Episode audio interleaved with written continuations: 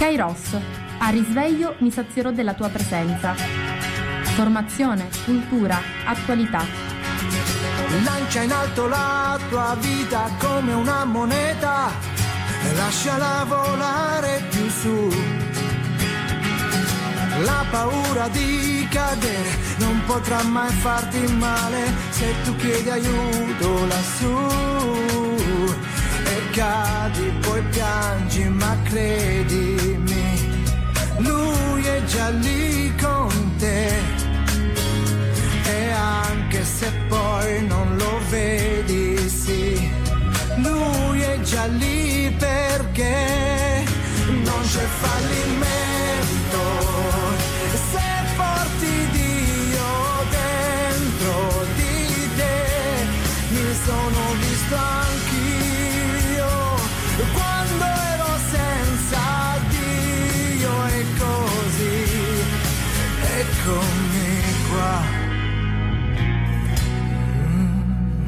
Buongiorno a tutti da Antonella dai microfoni di Radio Gemini.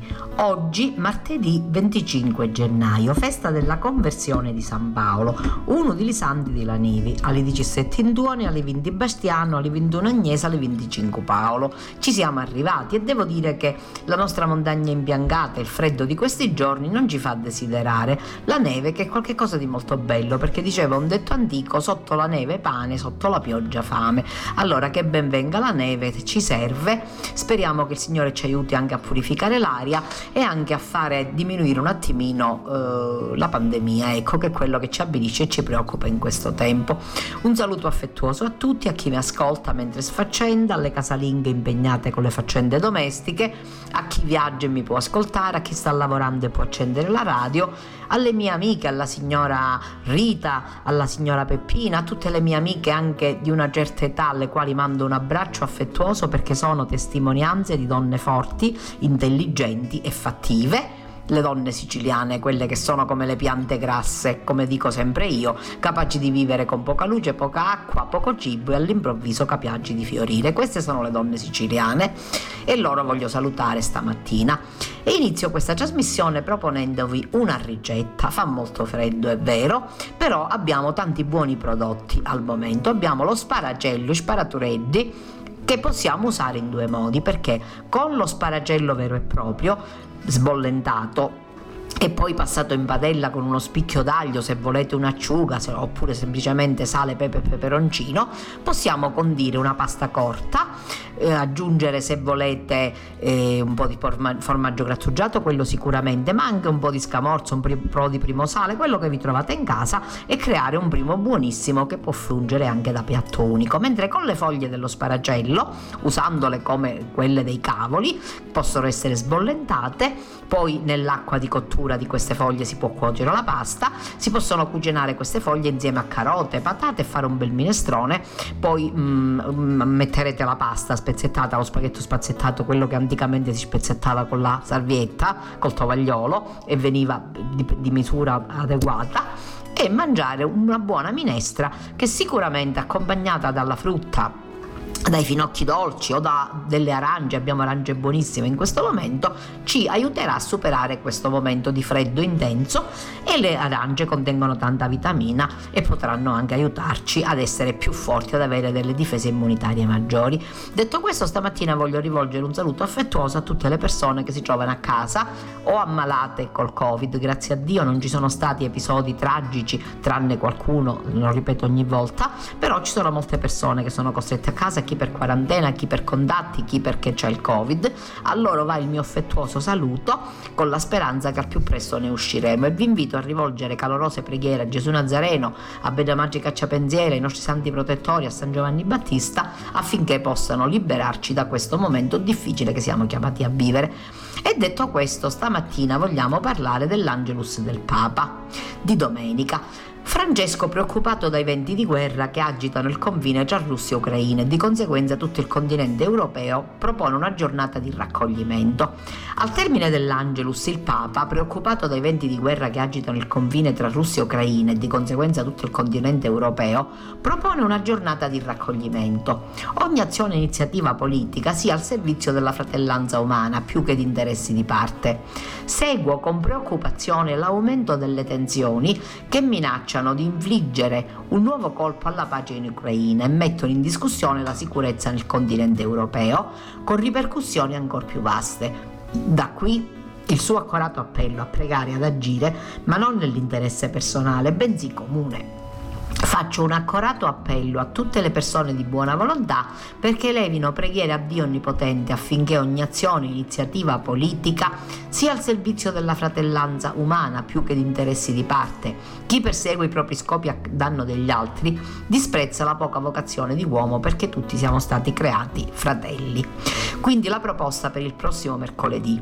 Per questo e con preoccupazione, viste le tensioni attuali, propongo che mercoledì prossimo, 26 gennaio, cioè domani, sia una giornata di preghiera per la pace.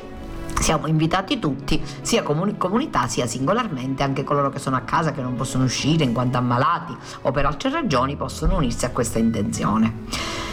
Gesù è il Messia fatto carne, è l'oggi della profezia col suo messaggio di consolazione e liberazione. E la sua parola, grazie alla potenza dello Spirito, non è moralismo o concetto astratto, ma è viva, entra nell'oggi e lo riempie di Dio. Familiarizziamo allora col Vangelo, ci porterà novità e gioia. Questo è il cuore della riflessione che il Papa offre ai fedeli in occasione della recita dell'Angelus della terza domenica del tempo ordinario, che per volere di Francesco sin dal 2019 è la domenica della parola di Dio, nata per comprenderne meglio ricchezza e valore nelle esistenze singole in uno spirito ecumenico. Francesco si sofferma sull'oggi, parola chiave del Vangelo di Luca. La pagina domenicale infatti narra di Gesù che inizia la sua predicazione dalla sinagoga di Nazareth dove è cresciuto. In piedi legge il passo del profeta Isaia che annuncia la venuta del Messia e al termine esordisce dicendo oggi si è compiuta questa scrittura. Soffermiamoci su questo oggi. È la prima parola della predicazione di Gesù riportata dal Vangelo di Luca, pronunciata dal Signore indica un oggi che attraversa ogni epoca e rimane sempre valido. La parola di Dio sempre è oggi. Incomincia un oggi quando tu leggi la parola di Dio, nella tua anima incomincia un oggi se tu la intendi bene. Oggi. La profezia di Isaia risalì a secoli prima, ma Gesù con la potenza dello Spirito la rende attuale e soprattutto la porta a compimento e indica il modo di ricevere la parola di Dio oggi, non come una storia antica, no, oggi, oggi parla al tuo cuore. E dunque Gesù innanzitutto l'oggi della profezia, la sua attualizzazione, il suo compimento, ma non solo. Il Papa parla infatti anche di un oggi di Gesù, che è ciò che rende la sua parola viva, lo suggerisce ai predicatori e agli annunciatori del Vangelo, perché appunto non facciano discorsi ben costruiti ma incapaci di toccare l'anima. Nella sinagoga, nota il Papa ancora, seguendo il Vangelo, i compaesani di Gesù erano colpiti dalla sua parola, intuivano che in lui c'era qualcosa di più. Era, spiega, l'unzione dello Spirito Santo, la potenza dello Spirito che dà alla predicazione una forza che muove il cuore, mentre tante omelie, osserva parlando a braccio, sono astratte e invece di svegliare l'anima l'addormentano. La predicazione corre questo rischio, senza l'unzione dello Spirito impoverisce la parola di Dio, scade nel moralismo e in concetti astratti presenta il Vangelo con distacco come se fosse fuori dal tempo, lontano dalla realtà e questa non è la strada. Ma una parola in cui non pulsa la forza dell'oggi non è degna di Gesù e non aiuta la vita della gente. Per questo chi predica per favore è il primo a dover sperimentare l'oggi di Gesù, così da poterlo comunicare nell'oggi degli altri. Riallacciandosi idealmente all'omelia della messa di questa mattina in San Pietro, in cui ha istituito lettori e catechisti con il compito di servire e annunciare il Vangelo, anche all'Angelus Francesco torna a rivolgersi proprio a quanti portano la parola di Dio nel mondo, pregando perché vivano l'oggi di Gesù, la dolce forza del suo spirito che rende la scrittura viva. La parola di Dio infatti è viva ed efficace, ci cambia, entra nelle nostre vicende, illumina il nostro quotidiano, consola e mette ordine. Ricordiamoci ricordarci. La parola di Dio trasforma una giornata qualsiasi nell'oggi in cui Dio ci parla. L'altro oggi di cui parla Francesco è dunque quello della nostra quotidianità, in cui la parola di Dio entra e a cui la parola di Dio parla. E se ogni giorno leggiamo una pagina del Vangelo, dice il Papa, ce ne accorgiamo. Con il tempo scopriremo che quelle parole sono fatte apposta per noi, per la nostra vita ci aiuteranno ad accogliere ogni giornata con uno sguardo migliore, più sereno, perché quando il Vangelo entra nell'oggi lo riempie di Dio. Allora perché la proposta di Francesco per le domeniche dell'anno liturgico basato sul Vangelo di Luca, quello della misericordia? Non leggere ogni giorno un piccolo passo del Vangelo e familiarizzare con esso ci porterà, dice, la novità e la gioia di Dio. Nella domenica della parola di Dio, Francesco guida alla comprensione profonda della forza di essa, della sua vitalità, della sua guida ma anche del valore che ha per la Chiesa tutta. La parola di Dio è anche il faro che guida il percorso sinodale avviato in tutta la Chiesa. Mentre ci impegniamo ad ascoltarci a vicenda con attenzione e discernimento, perché non è fare un'inchiesta di opinioni, no, discernere è la parola Lì ascoltiamo insieme la parola di Dio, lo Spirito Santo e la Madonna ci ottenga la costanza per nutrirci ogni giorno del Vangelo. Nei saluti seguiti alla recita dell'Angelus, il Papa ha voluto ricordare la beatificazione che ha avuto luogo nel Salvador, martiri e uomini al fianco dei poveri e testimoni della giustizia. Sia un esempio di coraggio, ha detto, nell'operare la pace. Quindi l'accorato appello per dissolvere le tensioni in Ucraina e i timori di guerra. A tutti gli uomini, gli uomini di buona volontà si è rivolto il Papa preghino affinché ha detto ogni iniziativa politica sia a servizio della fratellanza e non degli interessi di parte. Per questo ha annunciato, viste le tensioni attuali, il 26 gennaio sarà una giornata di preghiera per la pace. Infine, salutando i fedeli, il Papa ha ricordato anche che nel contesto della settimana di preghiera per l'unità dei cristiani che termina proprio oggi, ha proclamato dottore della Chiesa col titolo di Doctor Unitatis Sant'Ireneo Vescovo di Lione. Il Signore ci conceda, sono state le sue parole, di lavorare insieme per la piena unità dei cristiani.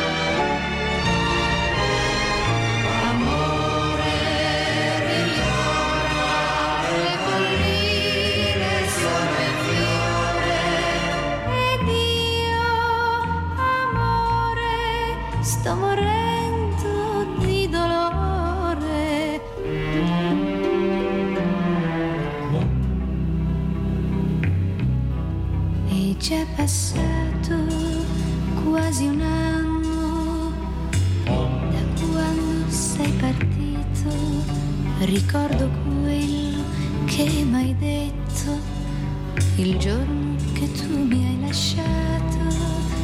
Ti amo tanto, vorrei restare, scordarmi di partire, ma non è giusto, non so nessuno per te diventerò qualcuno.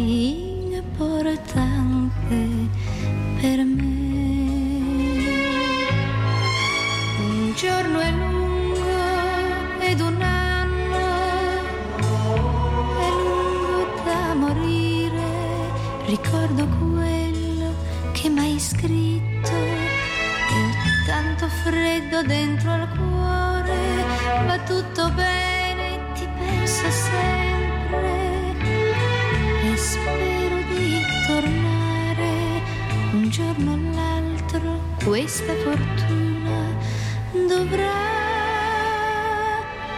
decidere se arrivare.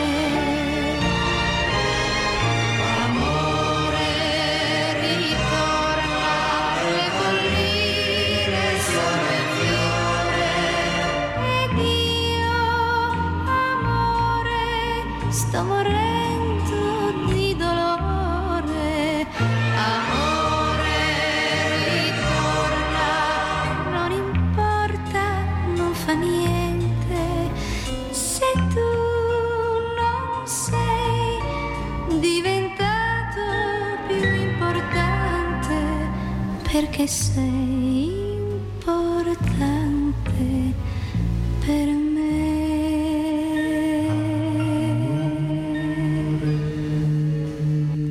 continuando la nostra trasmissione vi voglio dare notizia del fatto che quest'anno ricorre un importante anniversario perché il 22 aprile saranno i 100 anni dal ritorno al cielo del servo di Dio Don Michele Martorana, santo sacerdote sangiovannese, scomparso prematuramente, fondatore dell'oratorio, il nostro oratorio porta il nome di questo nostro illustre concittadino come anche la nostra scuola media Don Michele Martorana e si è pensato, in comunione con il nostro parroco, con la famiglia martorana e con alcune persone, di creare un comitato affinché ci possano essere dei festeggiamenti adeguati che possano ricordare la figura di questo grande nostro um, San Giovannese, ma nello stesso tempo che possano anche riproporla ai giovani, perché non tanti giovani sono, sì, i ragazzi dell'oratorio sanno chi è Don Michele Martorana, hanno delle notizie al riguardo, però è bene che anche nelle scuole, che un po' dovunque, si porti a conoscenza questa figura e si rinverdisca la memoria di questo concittadino che ha fatto tantissimo per San Giovanni. Io tempo fa vi lessi la biografia, però mi ripropongo di fare una serie di trasmissioni in questo chiedo anche l'aiuto della famiglia Martorale, già mi è stato promesso, io li ringrazio per questo, ma anche altri che volessero intervenire possono contattarmi perché va ricordata e rivissuta la vita breve di questo concittadino che si è speso sia nel politico che nel sociale che nel religioso per far crescere il nostro paese, ma non solo, che ha operato anche fuori da San Giovanni, fondando anche l'azione cattolica e fondando anche degli oratori. E detto questo vado avanti e vi leggo da avvenire un bell'articolo che è di Don Maurizio Patriciello, il parroco della, della, Campania, di cui mi piace leggere gli scritti perché sono molto significativi. Il coraggio dei preti, faccio il sacerdote in terra ferita e mai il Don Abbondio. Anche i parroci devono essere uomini di fegato. Via i Don Abbondio, perché se mettiamo i Don Abbondio nelle parrocchie, continueremo a vedere lo sconcio man- di mani grondanti di sangue che danno offerte che alcuni accettano, ha detto il procuratore generale di Napoli Luigi Riello. Dio benedica chi, senza storpiare le parole, dice pane al pane e vino al vino. Di codardi e disonesti non c'è bisogno in alcun campo. Siamo nati noi preti campani, siamo grati noi preti campani a Riello. Il camorrista non può entrare in chiesa con in mano una pistola e nell'altra il rosario, il rosario in mano. A massimo il camorrista lo sfoggia d'oro al collo come una collana. Riello segnala anche che la dimensione imprenditoriale della camorra si è accentuata, ha cambiato volto morto. Il camorrista quindi non è più facilmente individuabile. Come riconoscerlo? Come fa un prete magari fresco di seminario a sapere se quel giovane che è entrato in chiesa è un feroce camorrista o una persona per bene? Pochi mesi fa nella mia parrocchia, un signore che ha sempre avuto a che fare con il commercio della droga gravemente malato, ha chiesto i sacramenti. Sono andato, abbiamo pregato, l'ho unto con l'olio santo, l'ho affidato alla misericordia di Dio Poche ore dopo è morto. Funerali proclamati in chiesa, era un uomo libero. Poche ore prima dell'arrivo della salma, tuttavia, la questura ne ha vietati i funerali in chiesa, permettendo solo una benedizione al cimitero. Obbedisco. Atmosfera nervosa, incandescente, carabinieri e poliziotti in divisa, in borghese, dappertutto. Benedico e vado via. Un parroco sa tante cose, ma anche no. I documenti che contano e cantano non li ha e non può decidere per sentito dire. Anche attorno a un camorrista c'è vita. Moglie, figli, genitori, fratelli, amici, non tutti sono suoi complici, alcuni anzi sono vittime innocenti delle sue scelte scellerate. Certe parentele possono costarti la vita, di certo te la rovinano. Confondere un camorrista con chi ha la sfortuna di portare lo stesso cognome o che rientra suo malgrado nella cerchia dei familiari sarebbe imperdonabile. Mariello ha messo il dito nella piaga. La camorra, prima di essere affari, sangue, pistole, morti ammazzati, è cultura che occorre sradicare a tutti i costi. Per farlo bisogna essere umili e chiamare a raccolta tutti le parrocchie sul territorio sono un presidio prezioso. Anche chi a messa non va volentieri manda i figli alle catechesi.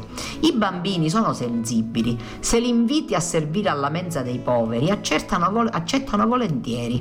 Essi comprendono bene la differenza tra il bene e il male. Si deve avere il coraggio di investire su di essi energie, risorse, personale, denaro, ma non basta. La legge deve assicurare la giusta e severa pena per chi si è reso colpevole. Scivoliamo in un discorso che esula dalle competenze del parroco.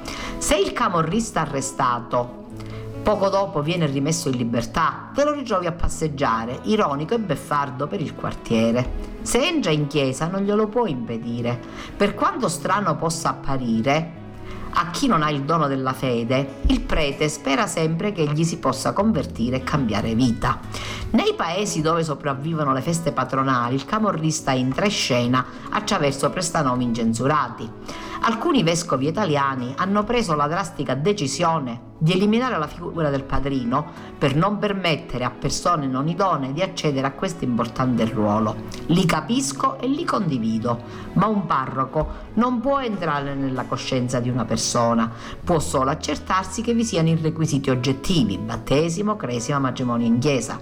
Si capisce che chiunque, anche un camorrista in libertà o un industriale, un politico corrotto o un probo magistrato può esibirli. La distinzione fra foro interno e foro esterno è necessaria. Ma la collusione tra politica corrotta, imprenditoria disonesta e camorra almeno in certi luoghi, è forte e non sempre visibile. I parroci Don Abbondio sono insopportabili, ma anche dei parroci Masaniello si deve fare a meno. Masaniello era un rivoluzionario. Noi preti vorremmo solo che in un paese civile e democratico al parroco fosse concesso di fare il parroco. Sono anni che chiedo inutilmente alle legittime autorità di illuminare, videosorvegliare e presidiare di più il quartiere fortemente a rischio dove svolgo il mio ministero. E sono anni che incasso promesse, eppure ancora una volta la parola d'ordine è insieme.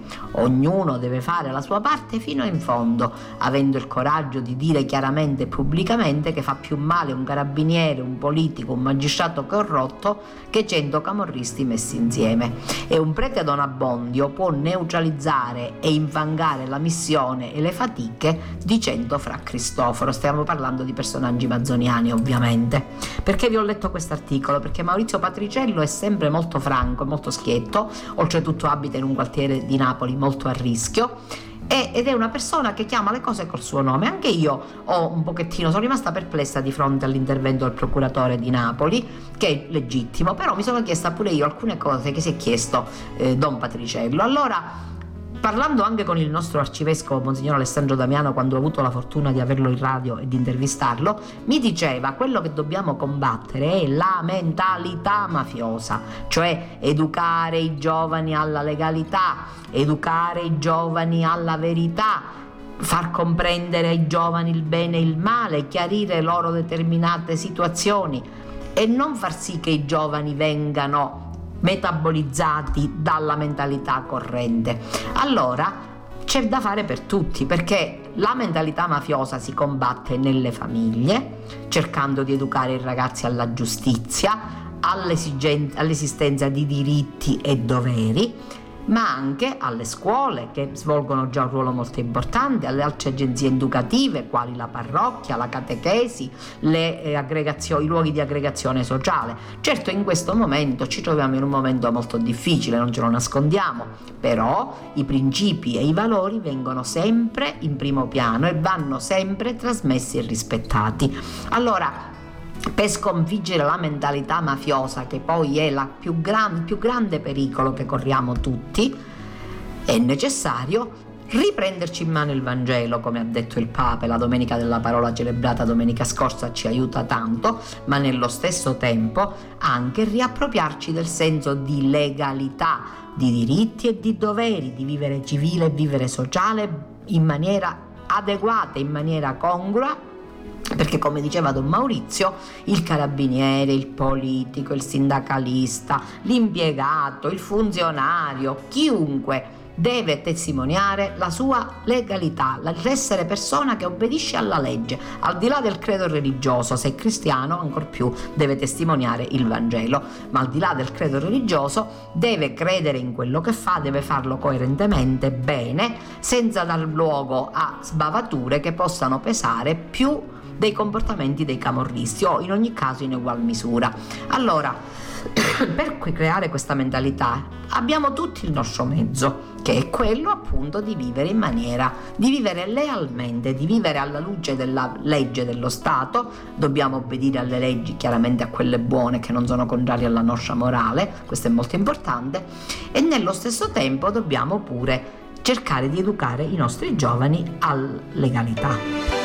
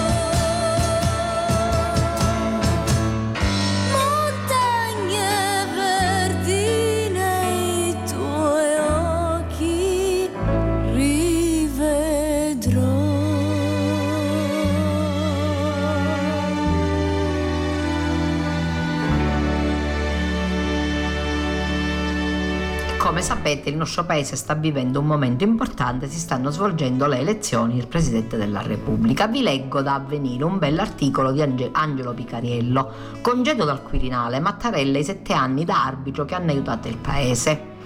Da domani, scrive giorno 22, quindi sabato, convocati alla Camera 1009, sono 1008 perché uno è salito al cielo proprio l'altro giorno, grandi elettori e ogni giorno è buono per scegliere il successore di Sergio Mattarella.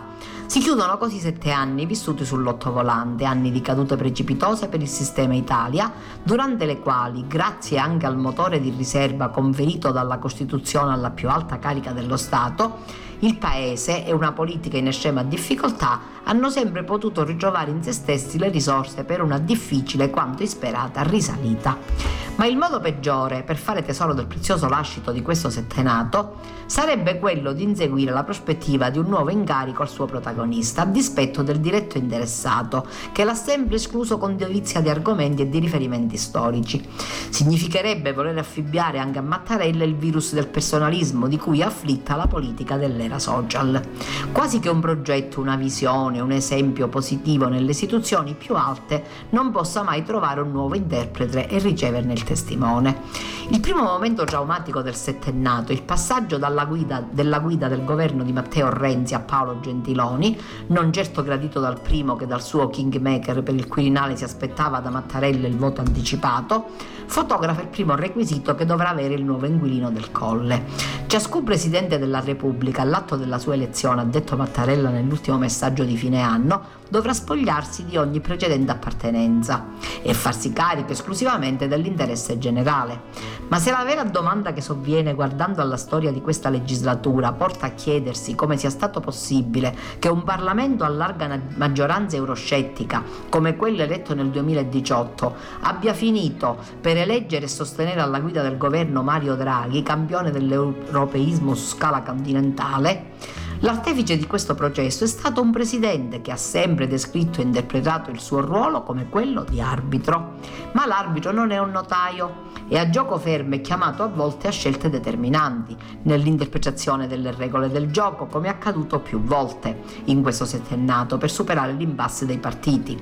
L'asse del cambiamento Lega Movimento 5 Stelle, espressione di un variegato voto di protesta degli italiani, fu messo da Mattarello alla prova del governo, ma l'articolo 117 della Costituzione, che comporta i vincoli il rispetto dei vincoli derivanti dall'ordinamento comunitario e dagli obiettivi internazionali fu la bussola che indusse il capo dello Stato a un secco altolà alla designazione di Paolo Savona all'economia, dal momento che aveva teorizzato il piano B dell'uscita dall'euro. Nulla di personale se lo stesso Savona sarà poi accettato nel ruolo del ministro degli affari europei, ma la fissazione di quel paletto ha avviato un importante processo politico nella lenta maturazione consentita dalla nostra democrazia parlamentare.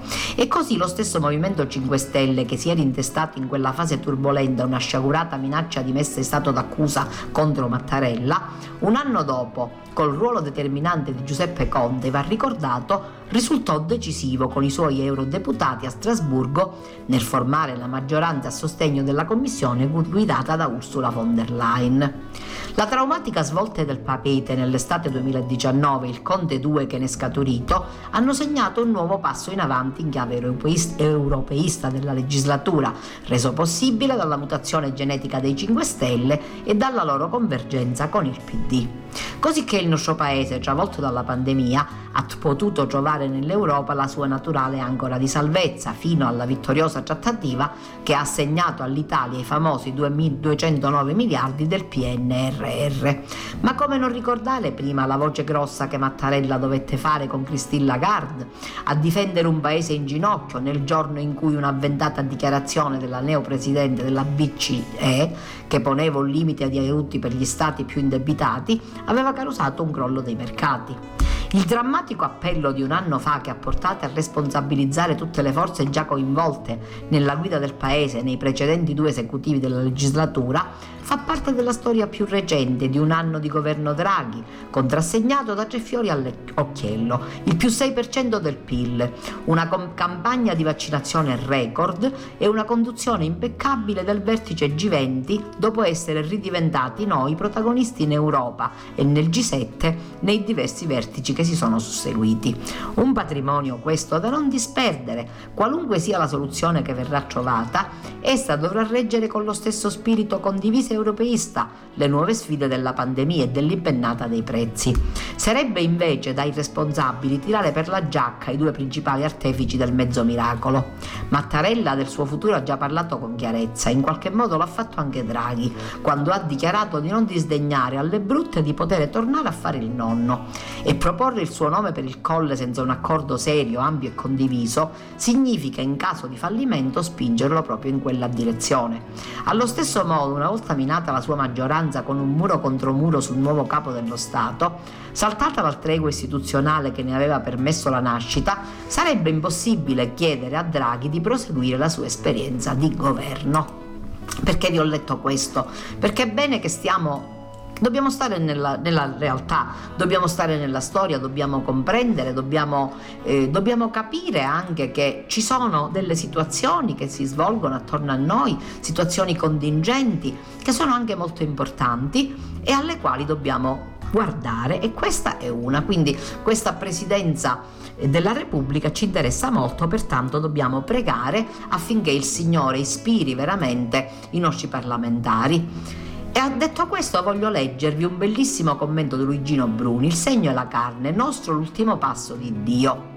I profeti l'Eterno ordinò a Osea di sposare una donna dei trascorsi equivoci al profeta Osea. Dio a un tratto gli chiese perché non segui l'esempio del tuo maestro Mosè, che appena assunta la vocazione profetica si negò le gioie della vita familiare? Non posso congedare mia moglie, rispose Osea. Se dunque tu, continuò il Signore, non vuoi separarti da tua moglie infedele, come potrei io separarmi dagli israeliti che sono i miei figli? I profeti biblici sono più grandi del loro tempo. L'obbedienza alla voce ha liberato alcune parole della ferrea legge dell'invecchiamento e della morte. Non è però facile individuare dove si trovino queste parole giovani e diverse nei loro testi. Noi le cerchiamo tra le pagine di luce, di consolazione e di speranza, nei canti d'amore, perché siamo convinti che la bontà e l'amore di Dio debbano esprimersi soltanto nella parte luminosa del mondo, con parole e forme che devono coincidere con quelle che noi abbiamo deciso di assegnare a Dio e alla vera religione. E così quasi sempre finiamo per scartare la parte maledetta, le parole dure, le urla di Dio, perché crediamo siano queste le parole invecchiate, quelle imprigionate dentro il loro tempo storico, quindi incapaci di dirci ancora parole di vita. E sbagliamo, sbagliamo quasi sempre, perché la grandezza anche letteraria dei, dei profeti biblici sta anche nel donarci parole di vita e di speranza non vana, dentro discorsi e canti che sembrano parlare solo di morte e di disperazione. Troppa ricchezza biblica ci resta inaccessibile perché è ricoperta di parole che non riusciamo a decifrare con i nostri codici morali e teologici, perché è velata dalla nostra idea di come un Dio per bene dovrebbe parlare e cosa dovrebbe dire. Mentre sto per guarire, per guarire Israele, si scopre l'iniquità di Efraim, la malvagità di Samaria, perché si pratica la menzogna. Il ladro entra nelle case e fuori saccheggia il brigante. Non pensano dunque che io ricordo tutte le loro malvagità ora sono circondati dalle loro azioni, essi stanno davanti a me. Il capitolo 7 di Osea è una lunga e continua rassegna di accuse per le colpe che il popolo ha commesso e continua a commettere. L'incipit è la sua chiave di lettura, che i traduttori rendono con espressioni diverse, quando il mio guarire Israele, mentre guarivo Israele, se guarissi Israele, che dice qualcosa di importante nella comprensione del, di Dio da parte del profeta Osea. Yahweh continua a volere guarire il suo popolo, non ha smesso di amarlo e quindi di volere la sua conversione il suo ritorno al patto. Ma questa volontà di riconciliazione da parte di Dio non è efficace, anzi non fa altro che rendere ancora più evidenti i peccati e le infedeltà del popolo.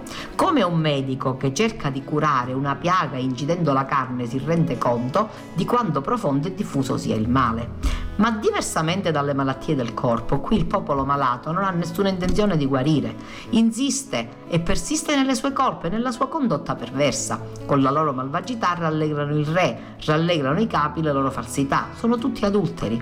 Siamo dentro un grande mistero nella religione biblica, forse uno dei massimi. La fede è una corda, è fedeltà, è un legame, un rapporto, un patto e un'alleanza, e dunque una relazione di reciprocità.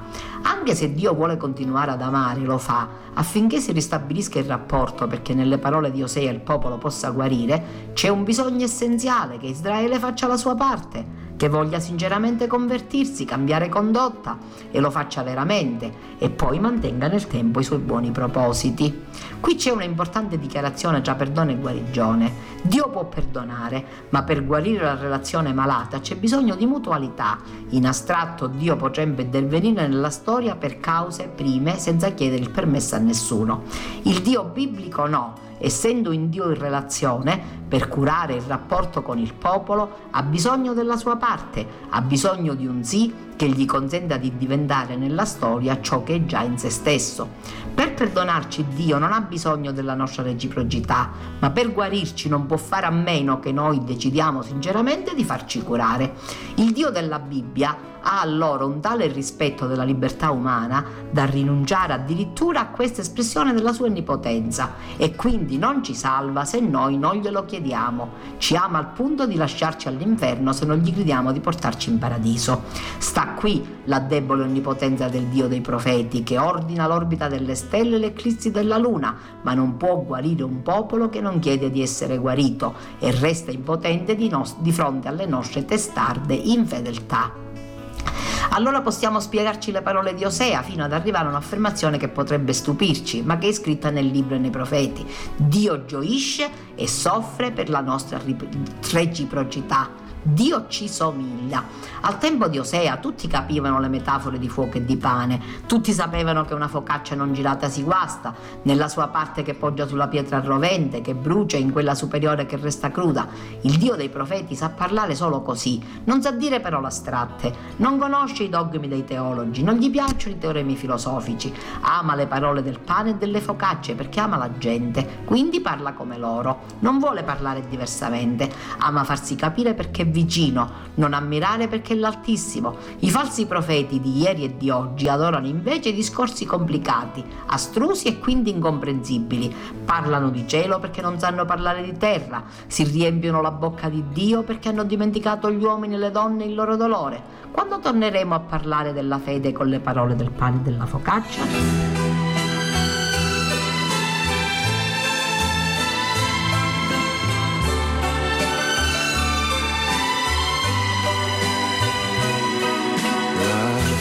Festa appena cominciata è già finita.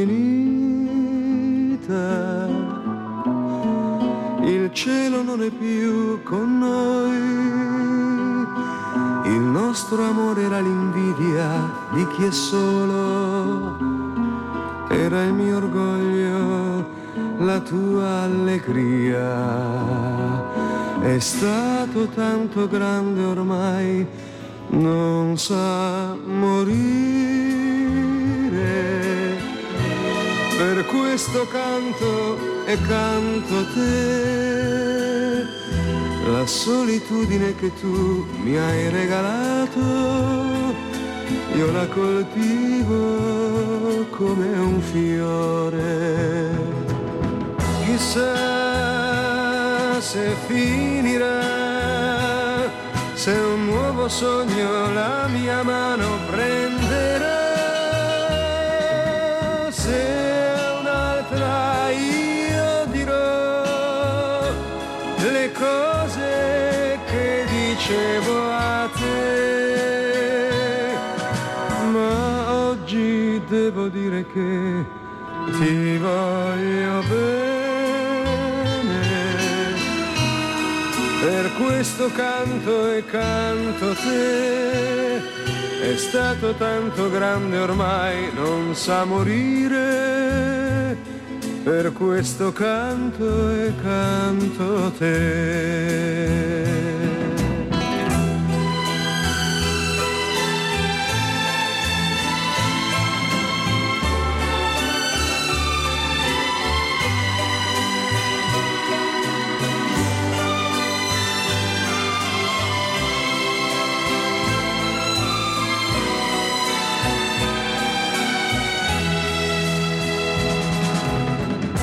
Chissà se finirà, se un nuovo sogno la mia mano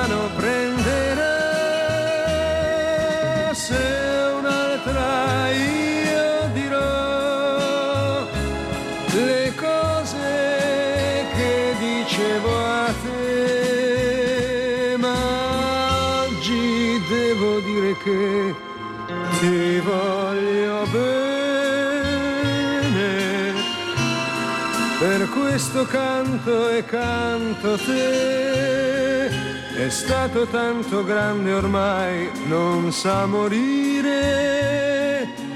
Per questo canto e canto te.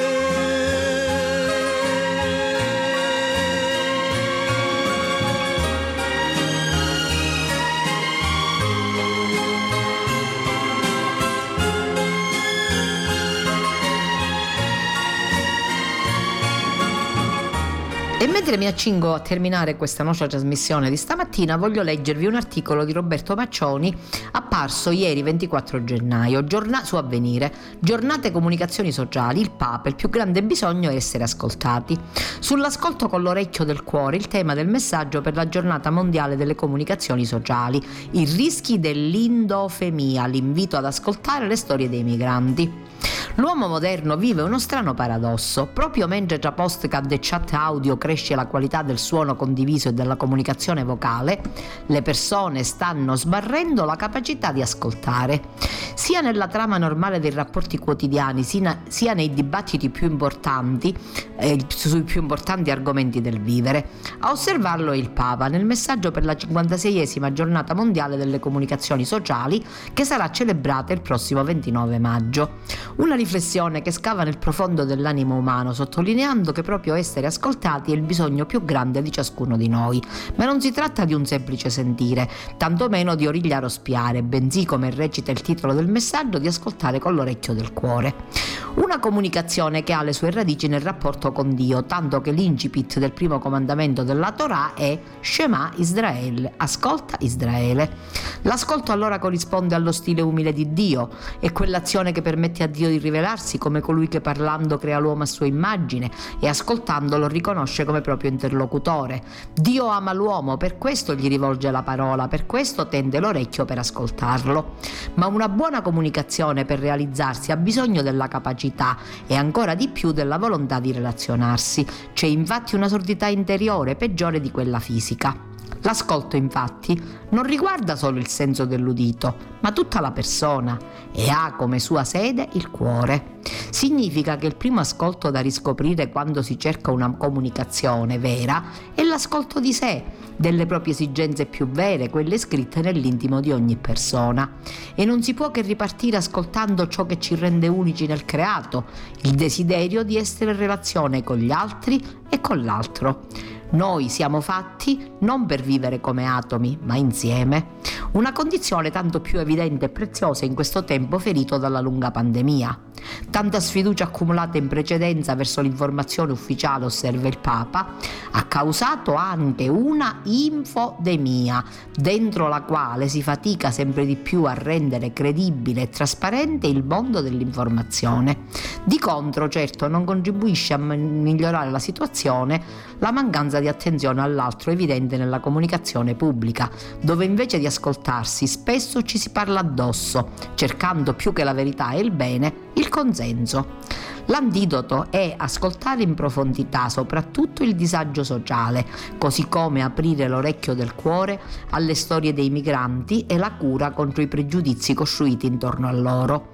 Dare un nome e una storia a ciascuno di loro, chiede il Papa, e poi ognuno sarà libero di sostenere le politiche migratorie che riterrà più adeguate al proprio paese, ma avremo davanti agli occhi in ogni caso non dei numeri, non dei pericolosi invasori, ma volti e storie di persone concrete, sguardi, attese, sofferenze di uomini e donne da ascoltare. L'ascolto come prima forma di comunicazione, come premessa per costruire relazioni autentiche dunque, vale anche per la Chiesa, a maggior ragione durante il processo sinodale, perché nell'azione pastorale l'opera più importante è l'apostolato dell'orecchio. Ascoltare prima di parlare, come esorta l'Apostolo Giacomo, ognuno sia pronto ad ascoltare e lento a parlare, dare gratuitamente un po' del proprio tempo per ascoltare le persone il primo gesto di carità. Ho voluto leggervi questa bellissima riflessione del Papa perché mi sembra molto importante in un tempo in cui intanto già ascoltarci era difficile di per sé, ma le distanze, le separazioni, i problemi legati alla pandemia l'hanno reso ancora più difficile e l'ascolto è essenziale perché dall'ascolto viene la comprensione e l'accettazione dell'altro. E detto questo, mi avvio ai saluti, vi invito con, con, molta serietà a pregare domani per la pace in Ucraina, come ci ha chiesto il Santo Padre, e per la pace nel mondo, a pregare perché lo Spirito Santo scenda sui nostri parlamentari e sugli elettori e perché al più presto possiamo avere un Presidente della Repubblica degno di tale nome che possa rappresentarci tutti e ai, al quale possiamo fare riferimento. Vi invito a vivere bene questi giorni, anche se c'è freddo, anche se siamo ancora costretti a casa per la pandemia, anche se qualcosina possiamo fare, vi invito a pregare tanto, ad ascoltare la nostra radio e a farvi pervadere da pensieri belli, pensieri mm, allegri, ragion per cui ascolterete durante la trasmissione dei brani che io prendo sempre dai festival di Sanremo passati, perché appunto ci stiamo avviando al Festival di Sanremo e mi piace farvelo ricordare anche attraverso la memoria di belle canzoni. Grazie a tutti, una risentirci venerdì dai microfoni di Radio Gemini d'Antonella, buona settimana e un saluto affettuoso. Kairos, a risveglio mi sazierò della tua presenza. Formazione, cultura, attualità. Lancia in alto la tua vita come una moneta